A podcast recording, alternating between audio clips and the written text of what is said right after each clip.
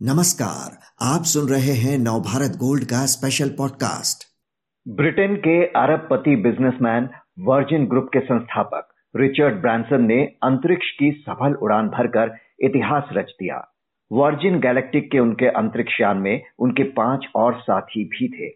उड़ान का मकसद था स्पेस टूरिज़्म को बढ़ावा देना। स्पेस की इस रेस में उन्होंने अमेजोन के फाउंडर जेफ बेजोस को पछाड़ दिया जो अपने भाई के साथ 20 जुलाई को अंतरिक्ष की उड़ान भरेंगे। बेजोस भी अपनी कंपनी ब्लू ओरिजिन के स्पेस क्राफ्ट में जाने वाले हैं। करीब तीन करोड़ डॉलर में नीलाम हुई एक सीट का विजेता भी इस उड़ान में उनके साथ होगा। इससे पहले दुनिया के सबसे अमीर कारोबारी एलन मस्क की कंपनी स्पेस एक्स ने भी बड़ा कमाल किया है। कंपनी का विमान चार अंतरिक्ष यात्रियों को स्पेस से लेकर धरती पर लौटा, जो बड़ी उपलब्धि मानी जा रही है। एलन मस्क 2030 तक यात्रियों को मंगल ग्रह तक ले जाने की तैयारी में भी है। स्पेस में प्राइवेट प्लेयर्स की इस बड़ी छलांग से अंतरिक्ष कार्यक्रम की भविष्य की दिशा को समझने के लिए बात करते हैं वरिष्ठ पत्रकार चंद्रभूषण से। चंद्रभूषण जी, रिचर्ड ब्रांसन ने स्पेस ट्रैवल को टूरिज़्म के दौर में पहुँचाने की नींव रख दी है। दूसरे बड़े रईस भी जल्द ही इस दौड़ में शामिल होने वाले हैं। कैसे देखते हैं आप अंतरिक्ष में प्राइवेट प्लेयर्स की इस एंट्री को? नमस्कार अक्षय जी। निश्चित रूप से ये बहुत बड़ी खबर है। आ, काफ़ी समय से इस बारे में चर्चा सुनी जा रही है। आ, लेकिन कुछ कुछ चीज़ों पर अभी तक मामला अटकता आ रहा था। असल सवाल वही है कि एक सेफ्टी और दूसरी चीज़ ये है कि जो रिगरस ट्रेनिंग से गुजरना पड़ता है एक अंतरिक्ष यात्री को, लगभग दो साल की, आपको याद होगा कि जब राकेश शर्मा जब गए थे भारत के रूसी सोयूज यान से तो दो साल की उनकी कंप्लीट ट्रेनिंग हुई थी।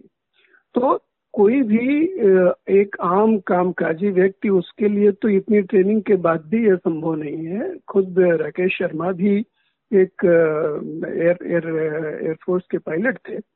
तो ये चीज़ एक आम आदमी के दायरे में कैसे आए स्पेस ये अभी तक तो नासा की तरफ़ से ऐसी कोई चीज़ नहीं हुई थी। जो रूस की तरफ़ से कुछ अंतरिक्ष यात्री ले जाए गए थे, बहुत ज़्यादा पैसा उसमें लगा था, इसमें कोई शक नहीं। लेकिन उनकी भी बहुत ही रिगरस ट्रेनिंग हुई थी। तो ये ये जो चीज़ है वो इतनी ट्रेनिंग हुई थी कि उनको स्पेस फेलो या ऐसा कुछ शब्द उनके लिए इस्तेमाल किया गया स्पेस टूरिस्ट शब्द नहीं इस्तेमाल किया गया। आ, लेकिन ये जो चीज़ है कि जब प्राइवेट प्लेयर्स जब आए हैं तो इन्होंने सबसे बड़ा जो काम किया है वो ये कि जिस भयानक शॉक से और जो शरीर को जिन झटकों से गुजरना पड़ता है, उस चीज़ को लेके एक एक छोटे से छोटे पहलू पर काम करके और उड़ान को सस्ती बनाना, इन दोनों चीज़ों को करके और फिर ये ये उपलब्धि हासिल की गई है। अभी तक की अंतरिक्ष यात्राओं के बारे में लोगों में यह भ्रम था कि कोई भी उसमें जा सकता है, लेकिन बेसिकली वो वार टेक्नोलॉजी का ही एक्सटेंशन थी। चंद्रमा पर जो अभी तक 12 लोग गए हैं, उसमें सिर्फ़ एक साइंटिस्ट थे, बाकी सब अमेरिकन एयरफोर्स के पायलट थे। जो साइंटिस्ट थे, उनको भी रिगरस ट्रेनिंग से गुजरना पड़ा था और कम उम्र होना भी एक ज़रूरी शर्त है उसमें। तो इन शर्तों को पार करके इसका मतलब काफ़ी काम किया गया है टेक्नोलॉजी पर, कि लोग सुकून से जा सके और निश्चित रूप से यह बहुत बड़ी उपलब्धि है एक अलग आयाम खुल गया है स्पेस का इस प्राइवेट प्लेयर्स के एंट्री से। जी अंतरिक्ष मिशन की बात करें तो रूस ने पहला व्यक्ति 1961 में भेज दिया था अमेरिका ने उन्नीस सौ उनहत्तर में चाँद पर कदम रख दिया था। अंतरिक्ष विज्ञान के क्षेत्र में हमारे पड़ोसी चीन ने ज़रूर देर से शुरुआत की लेकिन फिर भी उसने पहली बार 2003 में अपने अंतरिक्ष यात्री को ऑर्बिट में भेजा। रोवर अपना उतार चुका है वो मंगल ग्रह पर सफलतापूर्वक और अगले साल तक अपना स्पेस स्टेशन तैयार करने की कोशिश में है। इसके मुकाबले हमारा अंतरिक्ष कार्यक्रम कहाँ दिखता है? नो डाउट इसरो ने कई सैटेलाइट सफलतापूर्वक स्थापित किए हैं, लेकिन मानव मिशन में क्या हम काफ़ी पीछे रह गए हैं? अक्षय जी दो या तीन पहलू बेसिकली कहा जाए कि जो स्पेस में यान भेजने के हैं। एक तो सिंपल पावर गेम है कि कितना पावरफुल आपका रॉकेट है। तो हम लोग जानते हैं कि हमारे पास जो, इसरो के पास पीएसएलवी जो टेक्नोलॉजी है, जो पोलर सिंक्रोनाइज जो ध्रुवों के इर्द गिर्द, उससे ध्रुवों से, धरती के ध्रुवों से सिंक्रोनाइज करके जो सैटेलाइट जाते हैं, उसके प्रक्षेपण की टेक्नोलॉजी काफ़ी अच्छी भारत के पास है उसमें महारत है। उसमें भारत की टेक्नोलॉजी सबसे सस्ती है। उससे आगे के दो कदम रहे हैं। एक तो जीएसएलवी जिसमें जियो सिंक्रोनस जो ज़्यादा ऊंचाई पर आपको ले जाना पड़ता है। हम्म। लेकिन ज़्यादा ऊंचाई पर जो आप ले जाते हैं वो ज़्यादा वजनी सैटेलाइट्स होते हैं। अभी हमारे पास उतने वजनी टेक्नोलॉजी सैटेलाइट छोड़ने की टेक्नोलॉजी नहीं है। हम दो टन के नीचे के सैटेलाइट छोड़ते हैं जियो सिंक्रोनस पाँच टन के सैटेलाइट्स होते हैं। तो पाँच टन के सैटेलाइट अभी तक हमने जो भी छोड़े हैं, वो रूसी इंजनों से छोड़े हैं। अब अपने इंजनों पर हम काम कर रहे हैं कि हम जियो सिंक्रोनस में भी हम एक एक पार आ सके।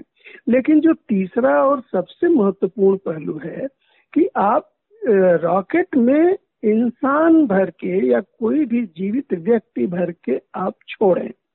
उसके लिए वो एक चीज़ कहा जाए कि वार टेक्नोलॉजी से सिविलियन टेक्नोलॉजी में लाना। यह एक बहुत बड़ी चुनौती है। भारत ने दुर्भाग्यवश अभी तक एक चींटी भी स्पेस में नहीं छोड़ी है। आप इंसान तो छोड़ दीजिए, बंदर छोड़ दीजिए, कुत्ता छोड़ दीजिए एक चींटी भी हमने अभी तक स्पेस में नहीं छोड़ी है। यानी ये जो फ़ील्ड है कि कैसे आप सामान्य स्थितियों में एक व्यक्ति जिसमें कि एटलीस्ट वह जीवित रह सके, और उस लेवल पर तो जो खूब ट्रेंड जो एयरफोर्स पायलट हैं, वही शुरू में जाते हैं, लेकिन वो भी अभी हम रिस्क नहीं लेने की स्थिति में पहुँचे हैं।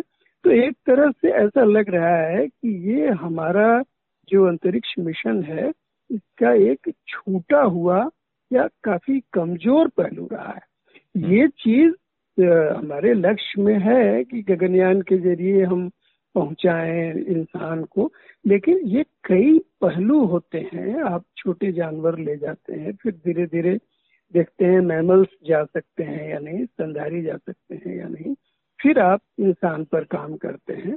तो ये फ़ील्ड हमारा कमज़ोर रह गया इस मामले में चीन। काफ़ी उसने विकास किया है। मुझे ऐसा लगता है कि हमारा जो स्पेस प्रोग्राम है, वो कुछ एकांगी है। उसके, उसको मल्टी डायमेंशनल बनाने की ज़रूरत है। जिस तरह से विदेशी अरबपति स्पेस में छलांग लगाने की तैयारियाँ कर रहे हैं, क्या भारत में भी प्राइवेट प्लेयर्स के ज़रिए अंतरिक्ष प्रोग्राम में एक बड़ा जंप आ सकता है? निश्चित रूप से इस दिशा में काम किया जाना चाहिए। कुछ कुछ फील्ड्स में धीरे धीरे प्राइवेट प्लेयर्स की एंट्री हो रही है, जो स्पेस से रिलेटेड कुछ कुछ जो काम है, हालाँकि एंट्रिक्स वाला जो प्रयोग था, वो थोड़ा बदनाम हो गया बीच में। लेकिन एक शुरुआत उसमें हुई है। सबसे बड़ी चीज़ ये है कि ये मार्केट सुपर रिच का मार्केट है। भारत में ऐसा कहा जाता है कि मध्य वर्ग उतना मज़बूत नहीं हुआ और जो रिच हिस्सा भी उतना ज़्यादा स्ट्रांग नहीं है। लेकिन जो सुपर रिच हिस्सा है, वो तो भारत का बहुत मज़बूत है। भारत में कम से कम ऑफिशियली अभी लगभग पचास तो बिलियनियर है, अरबपति हैं। तो वो तो मार्केट है, वो तो कोई भी ट्रेंड चलेगा जब इतनी सारी टीमें आईपीएल इतने सारे घराने आईपीएल खरीदने के लिए एक दूसरे पर गिरे जा रहे हैं तो वो स्पेस में जाना क्यों नहीं चाहेंगे? तो भारत में एक पोटेंशियल मार्केट है और अगर कोशिश किया जाए तो निश्चित रूप से हम देखते हैं कि हर फ़ील्ड में, जैसे घर बनाने का एक फ़ील्ड था, जैसे ही बिल्डर्स आए तो बहुत सारे कम से कम घर रहने लायक होने लगे, नहीं तो लोग डीडीए का फ्लैट लेते थे और 10 साल 15 साल तक उसमें काम कराते रहते थे कि कहाँ से पाइप निकलेगा, कहाँ से क्या होगा। अब कम से कम एक जो प्राइवेट पार्टी आती है तो ये देखती है कि जो उसका ग्राहक है, वो खुश रहे कैसे उसको, उसके लिए एक लुभावना मार्केट बनाया जा सकता है? तो जैसे ही हम हैबिटेबल या इंसान के जाने योग्य अंतरिक्ष यात्रा की इंडस्ट्री अगर डेवलप करना शुरू करें तो उसको हम जड़ से उसमें प्राइवेट पार्टीज़ को ला सकते हैं, लाना चाहिए। दोनों सरकारी, जो इसरो है और जो प्राइवेट पार्टीज़ हैं, दोनों के इंजीनियर्स दोनों के जो प्लानर्स हैं, वो साथ में मिल के प्रयोग करें। और अगर हम पाँच साल या दस साल में हम जाने का सोचते हैं तो उसको हम कट ऑफ़ करें, उसको हम टारगेट रखें तो उसके आधे पर हम ले आए। बस ये है कि सेफ्टी का ध्यान रखना बहुत ज़रूरी है। और ये ध्यान रखना कि जो जर्क जो भयानक आता है, उस जर्क में कैसे लोग ठीक से स्वस्थ ढंग से जा सके अंतरिक्ष में। इन दोनों चीज़ों पर काम करने की ज़रूरत है। जी, फ़िलहाल तो स्पेस टूरिज़्म की दिशा में मानव ने जो कदम बढ़ाया है, उसमें आने वाले समय में क्या चमत्कार होते हैं, ये देखना काफ़ी दिलचस्प रहेगा। चंद्रभूषण जी, हमसे बात करने के लिए आपका शुक्रिया।